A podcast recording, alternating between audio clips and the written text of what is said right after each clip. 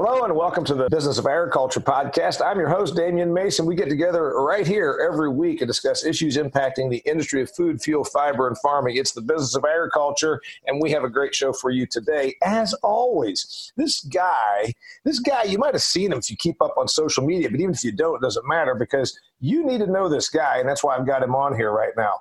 This guy is Jason Mauck. He's an Indiana farm guy, but he's a hell of a lot more than that. He's kind of a business guy, got a marketing background. He's he's young enough to still try new things, old enough to have some wisdom. That's that that interesting purgatory where this where this interesting uh, uh, business uh, is going. So he does intercropping. He uses manure. He calls his thing uh, relay cropping and I call it alternative farming, which seems like a lot of this sort of is regenerative agriculture, which is the new buzzword by people like Alexandria Ocasio Cortez. So, welcome to the show, Jason Mauck. Thanks for having me. Uh, I found you because of a mutual acquaintance, if I'm not mistaken, a guy that's a manure guy who's been on this episode before named Jerry, Jeremy Sanford. Is that how I found you? Yes, yes. okay, so Jer- Jeremy Sanford was a guest on the podcast. He works for GEA or GEA or GEA, however you want to say it. They're a uh, dairy equipment and manure management and handling company.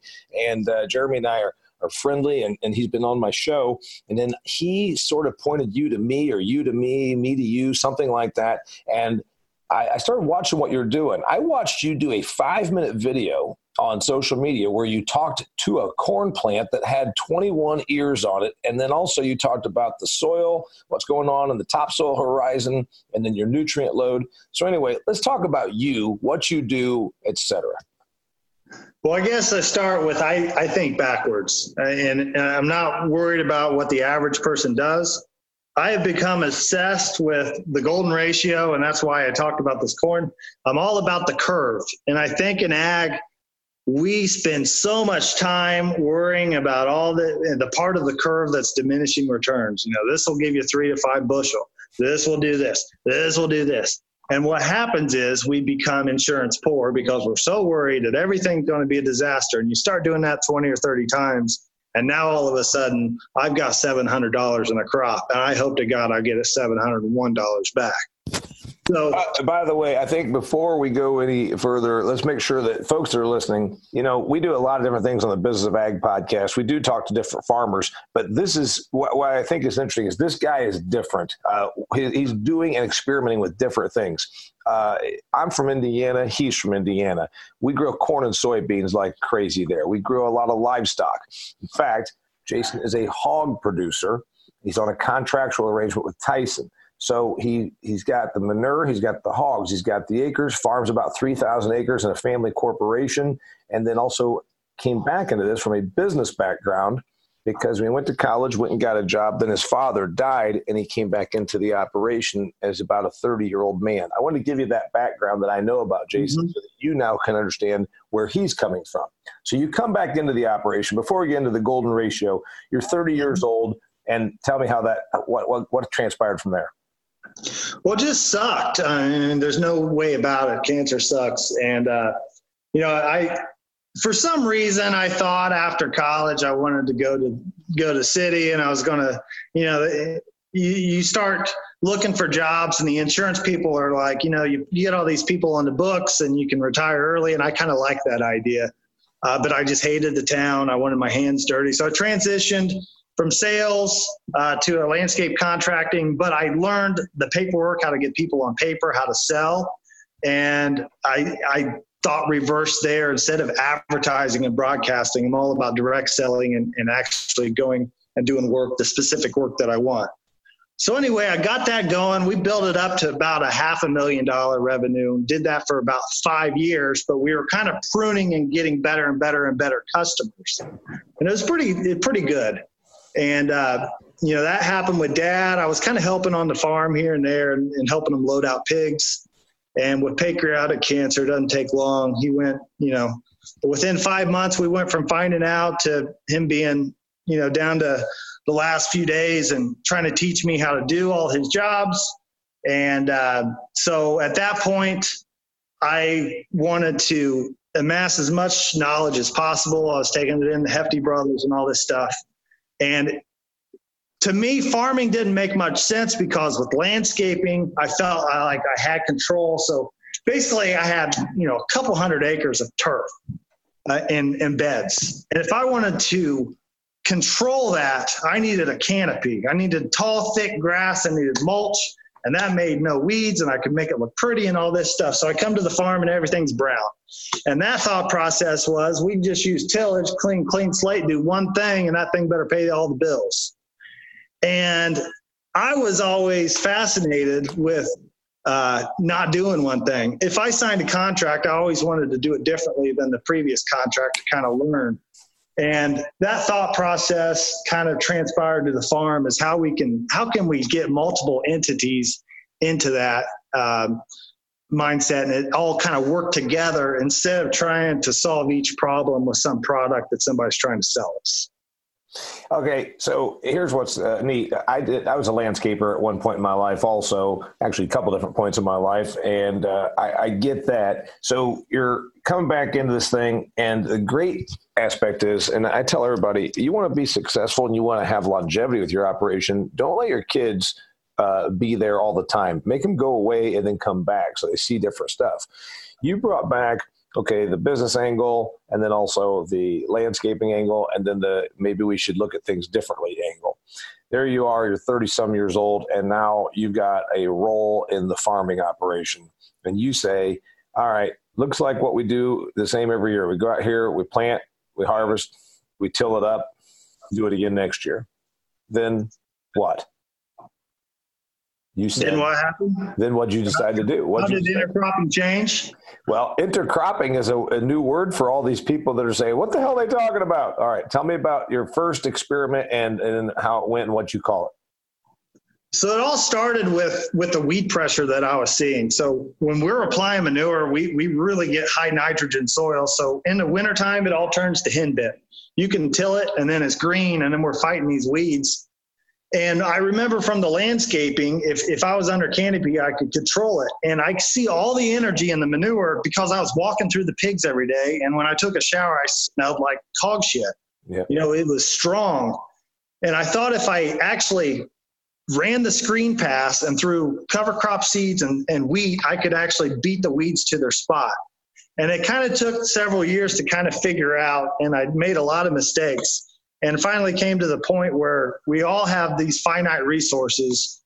We got to find these spectrums on different parts of the management and then that's kind of where this fractal thinking is coming thinking the curve. I know i talk here and there and there but i figured out that we could get a percentage of the yield with an extremely cut rate of both fertilizer and seed and it's it's taking multiple entities and and increasing the margins that made the system profitable that really got me excited about it. Now, are we talking about okay? You, you get all this manure, so you're always using the manure because you've got what twelve thousand hogs uh, or something mm-hmm. like that with your contract with Tyson. So you, you're getting the manure and you're using it, and you're saying, yeah, we're getting really good uh, fertility in the soils, but then we end up with this weed problem because we're putting the manure on after the crop comes off, and then there's still enough season to bring in what they call them the late annuals or the winter annuals. Yeah. I think they are. Mm-hmm. We're applying manure nine months before the crop uptakes it. Mm-hmm. So I did a I did an analysis test, something we never did, and I did soil tests when I came to the farm. Our manure was worth about three hundred fifty thousand dollars, and our soil test was so high that our soils did not need fertilizer probably for the rest of my life, my phosphorus. So why we were taking this $350,000 and applying it to the ground that didn't need it. Mm-hmm. So immediately there was a problem because I could see our situation and everybody else's. So I've tried, been trying to solve the same problem and I, I've done good on the agronomy, but then you got to start calculating the neighbors, which hate the manure. There's liability in moving it. Um, so that's kind of where the agronomy came. And what I figured out was, is I could ban that manure at a reduced rate and I could trigger crops to do specific things. And then I could put crops in there that would not know that they're sharing the same bunk bed. So in essence, you're tricking two crops to produce more and they produce at two different ends of the spectrum seasons. So collectively, it kind of works together. So instead of me spending $500 to produce a corn crop and seed and herbicide, I could put $10 worth of weed seed and $50 for the bean seed and produce more revenue, but have two or $300 less cost. So you add revenue, lower your costs. I'm not going to sell the system over and over again. It's all about not spending money and getting more revenue. No, I think that's cool. So uh, back to the manure usage. Yeah, and, and, there's probably people that listen to this that really get it. And there's probably people that say, I'm not sure I understand. Okay, manure extremely high in phosphates, and and then we now have an issue with too much phosphorus. So let's just real quickly. You said, gosh, we've got three hundred fifty thousand dollars of manure. You're, what you're saying is all those pigs produce all this manure that has so much fertilization value, but you were actually play, putting it where it wasn't even needed because it was the same fields that you were always going to. Is that the idea? Exactly. And so, so to be able to logistically move it, we need to lower a rate. So this is a bad analogy, but imagine a line of cocaine.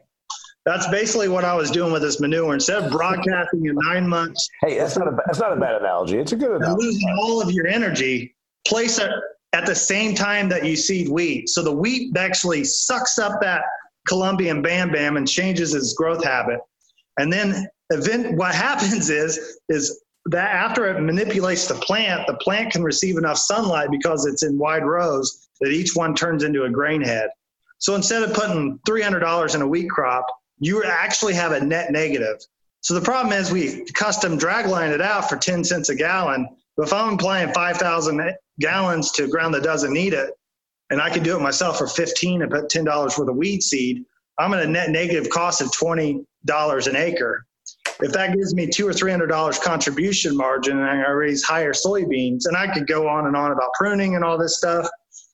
But you got to think everything's context. And, and part of the problem of scalability of this is a lot of people don't have the exact context that I have. Uh, but you got to look at everybody's situation a little bit differently. And for us, it has seemed to work. But I've kind of been recently looking at other ways because uh, in our area, our manure isn't saturated. We're one of the only barns in the county, but you get a little bit west and more up your way in Huntington. And there, you know, in southern Wells County, there's over 60 quads now. I know, I know a bunch of those guys. I, I, used to own a farm in southern Wells County, Indiana, and I know a bunch of those people. That's why I'm familiar with the, the quad barns in there. So you're saying that you don't have a problem with too much manure in too tight of an area. What you have is you've got uh, the right amount. It's just that now you want to get that manure down the road to a different field. And exactly. We have a distribution problem with everything. Okay, so what are you doing? Well, that's the thing. If we can band it instead of putting six, we put two, then we can move it down the road and we don't need to take explain, explain, that six versus two, two versus six. Explain 6,000 gallons an acre versus 2,000. So that's the lowest the custom dragline guy will put down is 6,000. And when you take the economics, if you can do it just in time, you're actually putting 300 units of nitrogen down, but you're losing 90% of it. So if you can uptake it a lot quicker, then you can reduce your rate and you can band it. And then you can use a legume to kind of later do it. So that's that was kind of the ideal initially is not only to help our farm, but I could go to a neighbor. And I'm all about this. I kind of get kicks on the screen pass mentality. I was kind of pissed that Tyson kind of booted out, not Tyson, but the whole hog, hog industry has eradicated the private farm. I mean, stuff went down to nine cents. You own the shelf space, nine cents is good because it's a bigger margin for them. They don't have to pay the integrators. So I was thinking if I could figure out a crop system that I could use my manure and everybody else's manure, then if I had enough margins, I could pay the guy with the manure for the manure and give it to the guy that does not have manure and get in a crop share system with them. My cost of goods sales is $100 instead of $300, then I could get in that. We should probably backtrack here, Jason, for the, the listener that says, what did he just talk about on nine cents? In the 1990s, what Jason was referring to is the hog industry went through its terrible setback. And what that really did was it washed out most of what we had as a normal, private, fully um, uh, individualized hog production system. Am I right in saying that, Jason? Yes. So what happens now is most of the hogs produced in the United States of America are done so on a contractual basis where the processors own the pigs and pay guys like Mr. Mauck here uh, shelf space to raise them for him. So Jason's saying, I can't really make a lot of money raising the pig, so I at least need to get my profit out of the manure. Is that what I'm saying? Exactly. And we make money off the pigs, but you know, right now the, the, the futures went way up because of the, the China thing. So are they going to share that with us if their margins are four times as much? No. No. And, and, and honestly, I won't open up a bag of worms, but this is what I see with normal production commodity prices happening is as we get deeper and deeper leverage, we get more rules tied to sub- subsidies. It's a game of Candyland, and AI comes in, and the bank has all the actuary science behind it and it knows exactly where to start. You, are saying contract, contractual production. I say contractual production is going to become more and more the standard for everything. It's already happened in poultry and pork. I think it's going to happen on more things just because the capital requirements become so great. Exactly.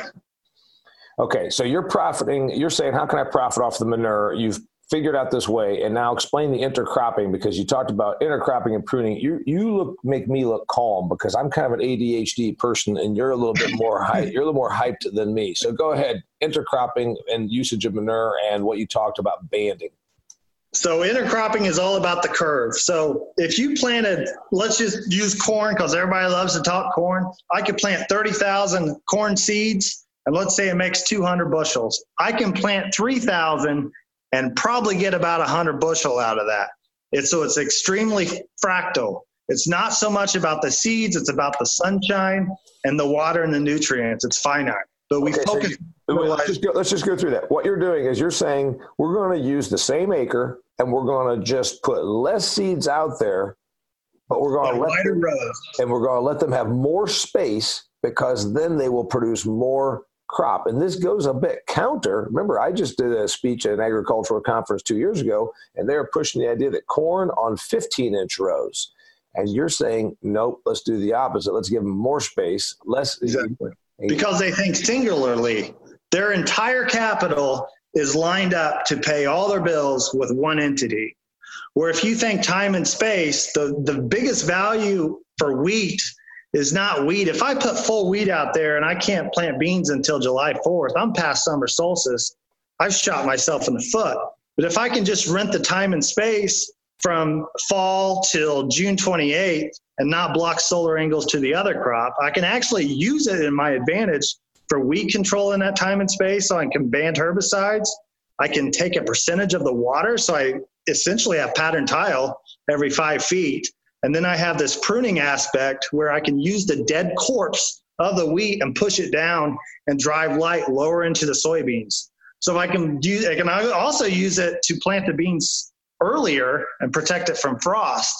So I'm basically using this body bag, if you will, of wheat as my manure sink to replace all these costs of production for the beans. And what was brilliant, or not brilliant, but what excited me last year was I did all these trials with all these varieties, and wheat and soybeans out yielded just beans by themselves because of doing this job. So there you know, we go. The, so wait, wait. So weather, you you you go out and put wheat in the ground in uh, October or late September in Indiana, but you do it in strips. Yep, and we're following corn, which is a no-no. High carbon and nitrogen ratio that won't work, son. That won't work. Right, right. But you put the manure underneath there, and you're basically just making these uh, these I just call them uh, goody strips. I don't know what you. So, so here's what happens. So you you harvest the corn in October, and then you come right in and you drill wheat in strips in that corn stalks. Is that what I'm hearing? Yep. All right. And ideally, when did the manure, when did the manure go in? When at the same time. So that was, I was really batshit nuts when I did that, and I took half the shanks off. So instead of 30 inch shanks or 20s to reduce my rate. The wheat still thinks it has a ton of manure underneath it, but it's only every 60 inches. And what I found is it takes 60 inches because the wheat is going to grow like this pissed off lion, this Mufasa, and it needs the space to be able to flex. And when it makes this shape, it doesn't block the solar angles to the soybeans. And then by the time it, the beans are like, holy shit, I'm the wheat's over here, then we take it out of the way and prune it and it's done these jobs of uh, and then you know I could go on and on about the pruning aspect, but beans really don't like nitrogen. But you change the beans motive when you take the weed out of the way. It has ample sunshine, so it no longer wants to grow vertically, and it makes this pissed off soybean. All right, before you get going on that, all right. So I'm still back on the system. So you go out there in October, if corn just came off, and you drill in the wheat. How are you doing it? in strips. You know, a drill is 30 foot long. Uh, how, how, are you doing this in strips? So we've done it five different ways, do it different every year. Ideally, uh, we're putting a Gandy box on the manure tanker itself. So once I get the capital, I would love to have a big floater that could go 15 miles an hour. It's all pre- the system works on ground speed. Yep. So I'm basically splattering wheat and fluid soil, and we're trying to make a 20 inch strip right above the the poop. And if if if 71% of the wheat seeds come, I don't give a shit. So you're saying that you don't even put it in the ground; you just are actually sowing it with liquid manure. Yeah, we're putting it above the manure. We're using the soil as a buffer. So we're trying to inject the manure about eight inches deep okay. so it doesn't volatilize. And then the weed is just put in kind of a imagine two closing discs.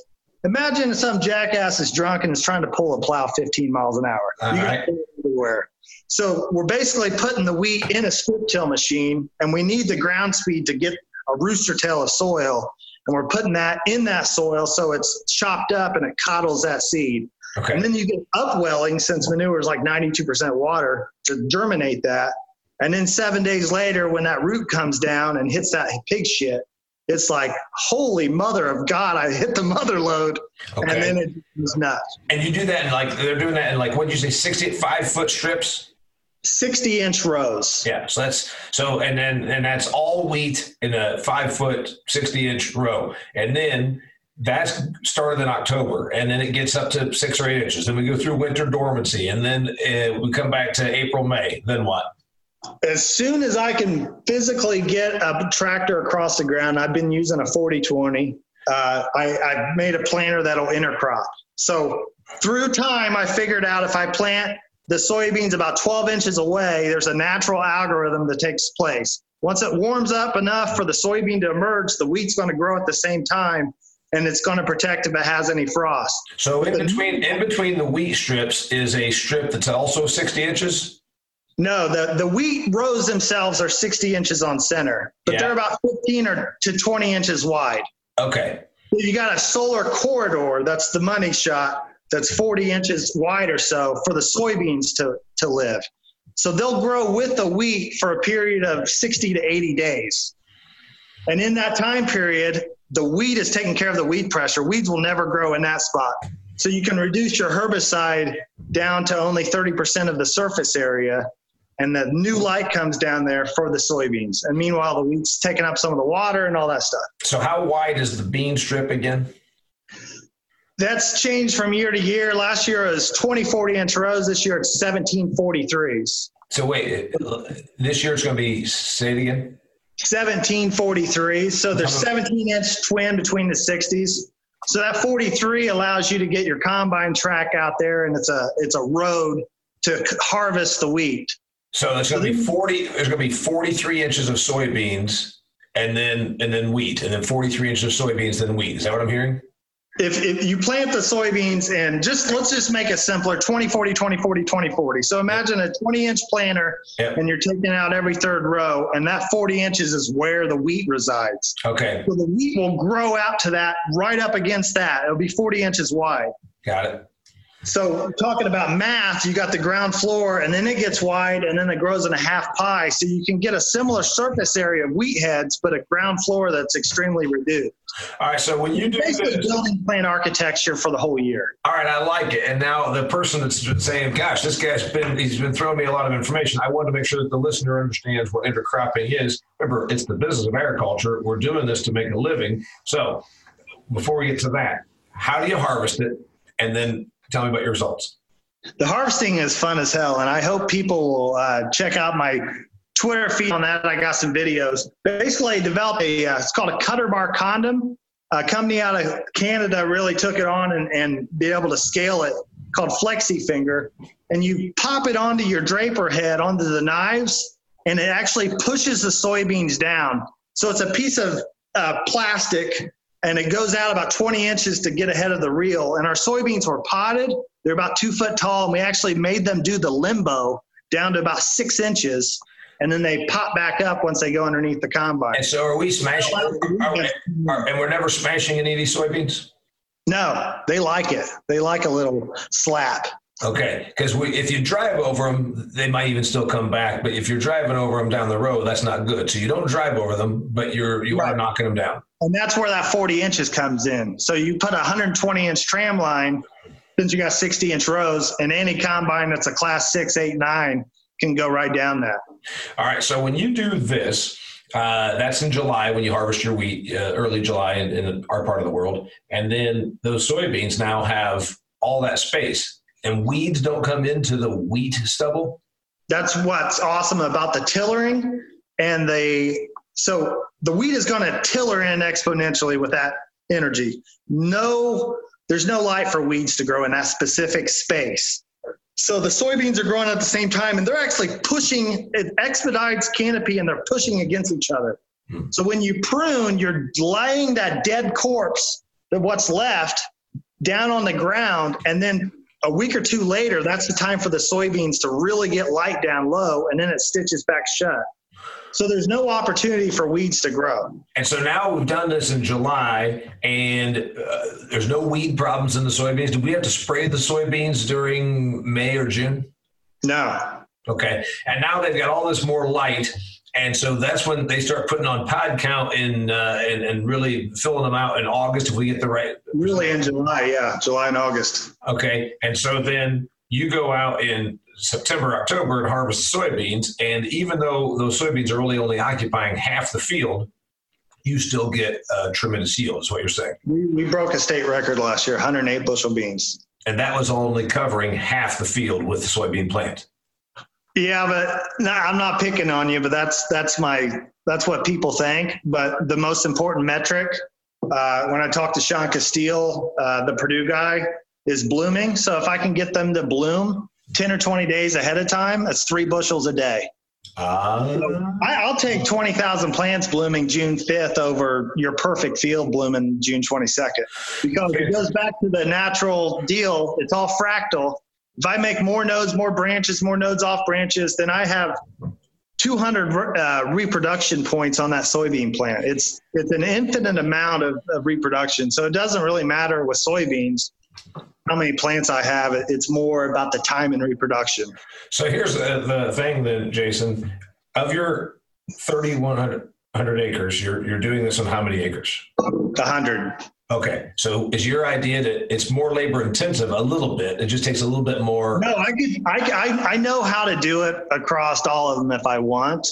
Uh, my problem is I'm still young on the research thing, and I change it drastically year to year, and we're getting these huge incremental gains. All right. So, do you see do you see half of your three thousand acres five years from now being done with this intercropping system? Um, yeah, but they'll be different intercrops. I've I've got I just met with a guy from Virginia that has a a brilliant idea that's going to blow up. It's it's doing corn and soybeans with the same exact thought process, and it all goes back to just imagine driving in your car from Gatlinburg to Asheville, North Carolina. The bird crow, the bird flies 20 miles but you got to drive 120 miles in your car. Right, right, right, right. Um, all the uh, solar panels out there, that's where all these gains are. And the industry is going to hate it because we're going to take all of a lot of these costs off.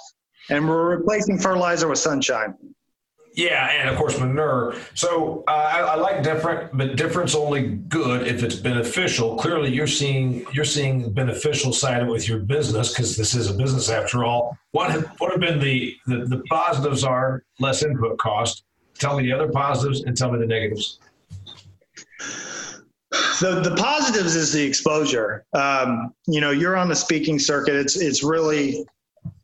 I am so obsessed with ideas um, and a lot of people want to ask you how you're going to capitalize on this idea. I'm going to capitalize by the 50 ideas that other people give me. So it's all symbiotic. I share what I do, other people share what I they do. So it just becomes this network snowball.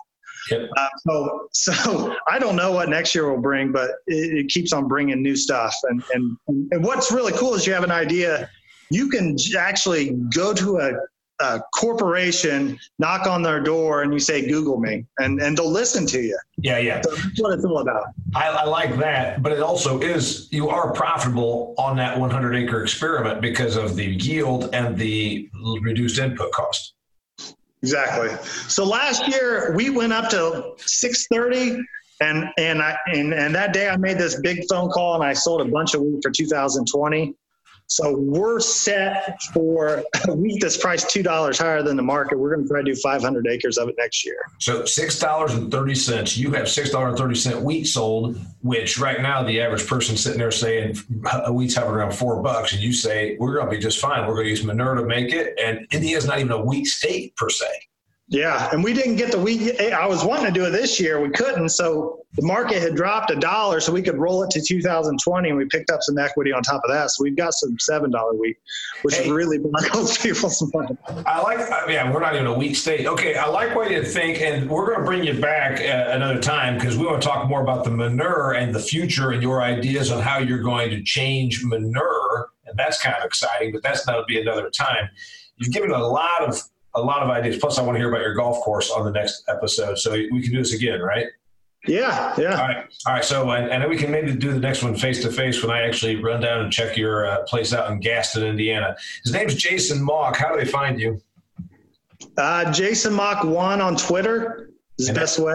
As M A U C K. Yes. Jason Mauck one, the numeral one on Twitter. Yeah. Okay. And then uh, he puts videos out of what he does. He's got some interesting stuff going on. He's going to become a, a frequent guest on the Business of Agriculture podcast because he's got lots to say. Sometimes needs a little reined in because he makes me look calm, and I'm kind of an ADHD guy. uh, intercropping is what he calls it, or relay cropping. Is there another term for some of the new methods and, and trials you're doing? Uh, I just call it the business constant canopy, and a lot of people came to me with new ideas and it all it all boils down to time and space. And and people just think yearly and singularly. And when we start getting animals out there and all that stuff it's really going to start rolling. All right. That's awesome. Uh, last thought last idea. What you just said is probably a good last thought last idea. Anything else no, I just uh, I just want to tell people try things on your farm. The more uh, imperfections that you have, the more you learn. Well, obviously they got 3,100 acres and 12,000 hogs, but he went and dug up the John Deere 4020 that's uh, been on the farm since 1966 and, uh, and, and brought it out there and, and retrofitted an old planter I'm sure that Grandpa probably liked that. He saw you taking the cutting torch to an old planter, and you said, "What the hell are you doing, boy?" And uh, I'm going to try some new stuff. We're going to interseed and intercrop and relay crop. Never heard of it. So I like what you're doing, man. Uh, thanks for being part of the show. You'll come back, and that's that's the best part. Anything else? I'll do her. All right, keep up with them, and we're gonna have a neat spring, neat summer, so you can watch what he's doing, and you can watch this in real time as he posts videos. Like I said, he put a video up uh, uh, last year where he spent. It was 31 ears, by the way. Five, five, he spent five minutes uh, talking to a 31 eared uh, corn stalk. So, anyway, his name is Jason Mauck, and you're listening to the Business of Agriculture. Until next time, thank you very much. I'm your host, Damian Mason.